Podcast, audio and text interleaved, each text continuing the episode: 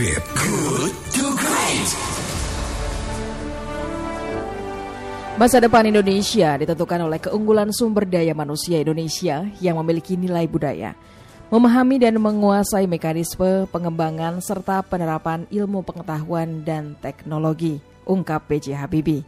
Ungkapan itulah yang pantas dilekatkan pada sosok petani milenials yang berasal dari desa Mekarmanik, Kecamatan Cimenyan, Kabupaten Bandung ini. Ujang Margana Sang petani muda ini berbeda dengan pemuda umumnya. Visinya yang jauh melampaui usianya yang baru saja berusia 25 tahun hingga Presiden Joko Widodo pun mengundangnya ke istana karena dedikasinya di bidang pertanian. Nah, Ujang Margana bukanlah seorang petani biasa. Dia mampu menggerakkan anak-anak muda di daerahnya untuk, untuk berprofesi sebagai petani dan hasilnya Kelompok petani muda dengan nama Tricipta yang dibangunnya ini menjadi pemasok bawang merah konsumsi di wilayah Jabodetabek, sahabat kelet. Dan hebatnya, Ujang Margana dengan kelompok petani muda Triciptanya mampu menstabilkan harga bawang merah ketika menjelang Idul Fitri di tahun 2016. Harga bawang merah di pasaran melonjak tinggi saat itu Ujang mengumpulkan kelompok taninya. Ia berupaya meyakinkan mereka agar menjual di harga yang biasa. Lalu dengan Kementerian Pertanian melakukan operasi pasar hingga harga bawang merah pada saat itu tetap stabil. Hal inilah yang akhirnya membuat Ujang Margana diundang oleh Presiden Joko Widodo ke Istana Negara dan mendapatkan penghargaan tingkat nasional sebagai pemuda tani teladan. Nah sahabat Kilat, bagaimana cerita Ujang Margana, petani, petani milenial yang berprestasi ini? Kita simak obrolannya di In Spite of kali ini.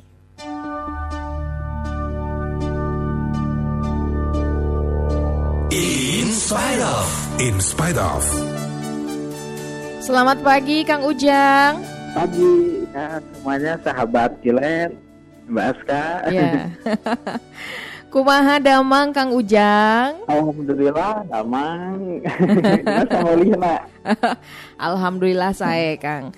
Kang Ujang, ini ya. masih di rumah atau sudah masih di... di rumah? Aduh masih di rumah. kemarin hmm. konfirmasi dari hmm. Pak Egit di dari Kilet katanya mau ini mau anak. Ah iya, kita ngobrol dulu sebentar ya Kang Ujang ya. ya. Ya. Kang Ujang bisa diceritakan bagaimana sih awalnya Kang Ujang bisa menjadi petani milenial? Padahal Kang Ujang uh, di sarjana Fakultas Sosial Politik kalau tidak salah ya. ya. Apa sih yang mendorong Kang Ujang untuk menjadi petani? Cerita dong sama kami. Ya karena pertama itu begitu kan orang tua sebagai orang petani. Nah terus saya ya di itu setelah lulus lulus studi mm-hmm. di Universitas Algipari pada tahun 2015. Mm-hmm. Pada saat itu saya ini berinisiatif bersama para petani di sini untuk membentuk sebuah kelompok tani yang bernama kelompok tani Tricipta. Mm-hmm. Nah setelah kelompok tani Tricipta ini berdiri, alhamdulillah ya waktu itu kita di di tahun 2016 itu karena ada gejolak harga bawang merah di Jabodetabek khususnya waktu itu mencapai di 80 ribu per kilo. Mm -hmm. Nah, kami di sini dari tingkat petani itu hampir di 29 ribu. Mm. Ya, namun mm. kami dari kelompok tani tercipta pada saat itu menjual ke buruh itu hanya dengan harga 20 ribu. Iya, iya, iya. Ya, karena kami ini mempunyai misi waktu itu ininya itu ya. jadi bukan hanya kita berjualan mengejar untung, tapi kita juga ya dari apa sosial juga gitu mm -hmm. kepada membantu kestabilan ya. Ini membantu kestabilan perekonomian masyarakat luas juga ya Kang Ujang bersama ya, dengan teman-teman ya. Hampir tinggi di bawah merah. Mm -hmm. Nah, waktu itu kita sampai memasuknya itu 150 ton pada tahun 2016 itu. Mm-hmm. Ya. Tapi ini Anda tuh unik ya Kang Ujang ya. Mengapa Anda melakukan hal tersebut? Bukannya seharusnya dengan harga yang keuntungan berlipat pada waktu itu Anda akan jauh lebih untung.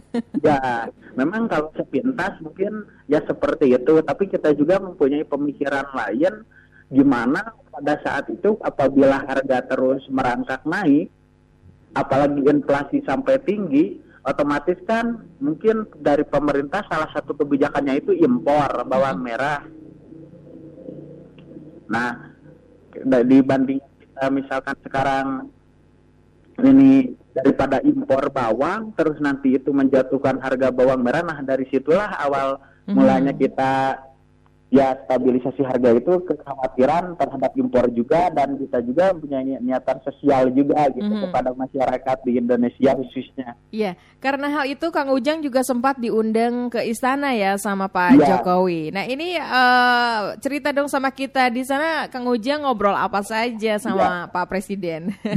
ya sama presiden itu ngobrol-ngobrol tentang pertanian ya di antaranya itu kalau kata presiden itu teknologi pertanian ini harus lebih ditingkatkan lagi apalagi dengan teknologi-teknologi yang ada saat ini mungkin ya supaya untuk memudahkan pekerjaan mengurangi biaya tenaga kerja seperti itu waktu itu sama Pak Presiden dan Mhm. mungkin era digitalisasi ini adalah salah satunya Internet of Things itu teknologi pertanian 4.0 yang sekarang sedang di apa ya sedang diramaikan oleh Menteri Mhm. Pertanian yang sekarang. Mhm, mhm. Iya, iya. Kang Ujang, ini kan Kang Ujang kalau tidak salah usianya baru 25 tahun ya? Ya, Masih unyu-unyu ini. ini bagaimana Iya, sih? bagaimana sih Kang Ujang mengajak anak-anak muda di sana untuk berpro- berprofesi sebagai petani? Sementara kalau anak milenials kan ini punten ya, mohon maaf Ya. mereka berpikir bahwa petani itu ah nggak mau ah gengsi, kotor dan Ya. lain sebagainya. Bagaimana Anda mengajak dan meyakinkan anak-anak muda di sana? ya. Meyakinkannya itu dengan cara seperti perkumpulan-perkumpulan. Kebetulan kami dari kelompok tani tercipta ini dua bulan sekali atau satu bulan sekali itu kita pertemuan dengan para anggota Mhm, dengan para anggota kelompok tani dan salah satunya itu mengundang para petani-petani muda mhm, yang masih SMA, ada yang masih SMP, kita undang semua untuk menjadi memacu ya adrenalin itu itu sebagai petani. Hmm. Kebanyakannya itu kan mungkin kalau pemuda-pemuda sekarang itu pengennya itu kerja di kota. Mhm. Ya, tapi saya menekankan kepada para pemuda-pemuda, mari kita gali potensi yang ada di daerah kita. Ya, seperti itu ini. Akhirnya mereka tertarik untuk bergabung ya. Ini Ya, sudah akhirnya ada juga. berapa orang anggota Kang Ujang di Ya, kelompok petani ini Tricipta? Ini saat- kalau anggota dari dua tahun eh dari 2016 itu ya Mhm. anggota masih di 32 orang, namun kita mempunyai kelompok tani binaan itu hampir di 50 orang. Wow, banyak ya. Ya, Rata-rata yang seumuran gitu ya, pemuda-pemuda tani gitu ya, masih pada Ya. muda ya. Kang Ujang Ya, ini ada, dan- eh, Kang Ujang, ada nggak Ya. sih hambatan-hambatan yang Kang Ujang temui bersama dengan rekan-rekan tani Tricipta? ya mungkin kalau untuk hambatan itu kalau untuk petani ini dari cuaca ya mungkin Mhm, ya hambatannya itu kebetulan kan kita ini di daerah dataran tinggi mhm, pertanamannya apalagi kalau cuaca sekarang ini kan kurang ini apa ya kadang-kadang kalau kemarau itu kan sampai di 25 hari mhm. udah itu kalau pas udah hujan hujannya itu dari pagi sampai pagi lagi terus aja hujan itu kan jadi permasalahan juga kendala-kendala di lapangan Aha. Kalau tantangan dari eh, kumpulan Tricipta itu sendiri juga apa atau eh, bersama dengan teman-teman yang lain? Oh ya, kalau tantangannya itu ya terkadang kita dari kepengurusan kelompok tani ini gitu menekankan bahwa misalkan sekarang ini kan lagi ramai-ramainya nih Cimenyan ini Mhm. ya KBU kawasan Bandung Utara ini katanya itu adalah salah satu pertanian yang merusak lingkungan. Mhm. Nah itu, nah saya tekankan kepada anggota itu supaya tanahnya itu ya di terasering atau di petak-petak gitu. Mhm. Namun ya kadang-kadang ada juga yang sudah mulai ini ya mulai melaksanakan, ada juga yang enggak gitu. Ya, Iya. Kang Kang Ujang, Kang Ujang kan ini kalau tidak salah eh, lulusan Fakultas Sosial Politik. Kemudian Ya. Anda ber, berterjun atau bergelut di dunia pertanian. Anda dapat ilmunya dari mana ini? Iya. Kebetulan kita ini kan dari kecil udah ini biasa ke kebun Hmm. dari SMA bahkan sampai masih kuliah.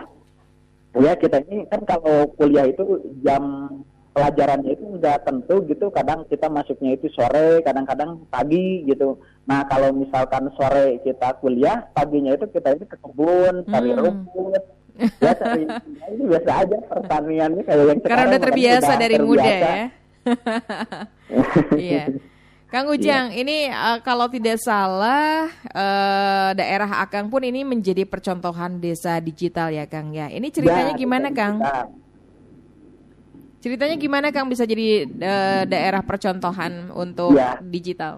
Ya, ya desa percontohan itu kemarin itu kita ini bergabung eh, apa kerjasama dinas pertanian provinsi ya dengan Diskom Info dengan LDS Jawa Barat waktu itu nah waktu itu kita ikut verifikasi di sama dinas pertanian ternyata alhamdulillah kita dapat desa digitalisasi salah satunya itu internet offering yang untuk penyiraman di tanaman ya jadi kita ini dapat mengetahui nutrisi suhu curah hujan ya dan pH tanah dan lain-lain lagi itu hanya dengan lewat aplikasi Mhm. namanya itu Habibi Garden aplikasinya itu Oh, Habibi Garden. Kenapa dikasih Ya. nama itu, Kang?